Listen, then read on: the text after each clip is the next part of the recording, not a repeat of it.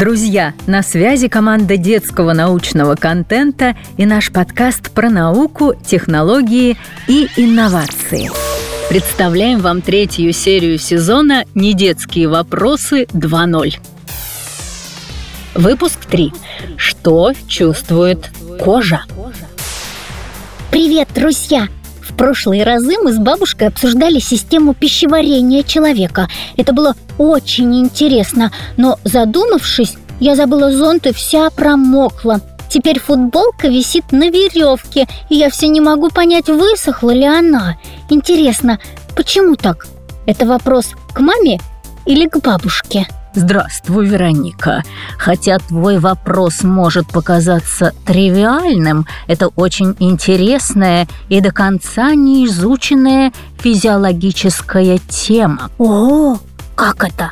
Дело в том, что у человека нет рецепторов влажности кожи, гидрорецепторов. Ну как же тогда я понимаю, что трогаю воду? Как я понимаю, что зонт мокрый? Как не глядя, понимаю, что наступила босыми ногами в ручеек, а не на траву.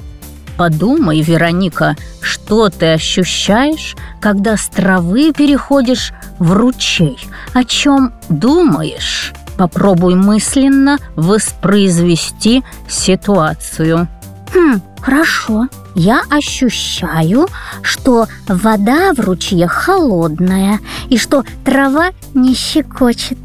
Вместо этого я чувствую течение воды и камешки дна. Камешки дна помогают, но они, как ты понимаешь, не универсальны для идентификации воды. А вот изменение температуры и механического воздействия действительно являются основными признаками изменения влажности кожи. Последние исследования показали, что тепловые механосенсорные сигналы специфически обрабатываются нервной системой. То есть, если я не знаю, какая должна быть температура футболки, да и механически сухая от влажной не особо отличается, я не физиологически не могу понять, высохла ли она. Это действительно так. Проще всего отнести ее в точно сухое место, ведь сам воздух вокруг может быть влажным, и сравнить с сухой одеждой. Спасибо, бабушка. А у котов есть те рецепторы влаги, которых у нас нет? У котов гидрорецепторов тоже нет. Но вообще они встречаются, например, у некоторых червей или у пауков-птицеедов. Ой, от пауков у меня вообще мурашки. Кстати, а зачем на коже вообще нужны эти пупырышки? Это пример рудимента, Вероника, как копчик. А, это знаю. Из копчика раньше рос хвост. А что росло из мурашек? Тоже хвосты. Мурашки – это поднимающиеся места, откуда раньше росла шерсть. Заметь, обычно они появляются в двух случаях – при холоде и при страхе.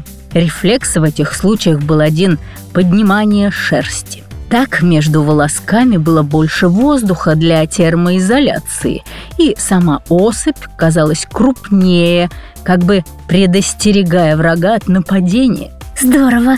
А какие еще у нас есть рефлексы, связанные с кожей? Может быть, некоторые полезны до сих пор? Другие рефлексы действительно есть. Например, мы, не задумываясь, отдергиваем пальцы от чего-то очень горячего или очень холодного. И правда, иногда думаешь, что чайник холодный, а он горячий. Мгновение ничего не чувствуешь, а потом резкая боль, и палец сам отскакивает. Задержка появляется из-за того, что сигналу от пальца нужно добраться по нервам до мозга и обратно к мышцам, которые и отдергивают тебя от горячего чайника. Поняла. Что ж, сегодня я узнала много нового про способности кожи.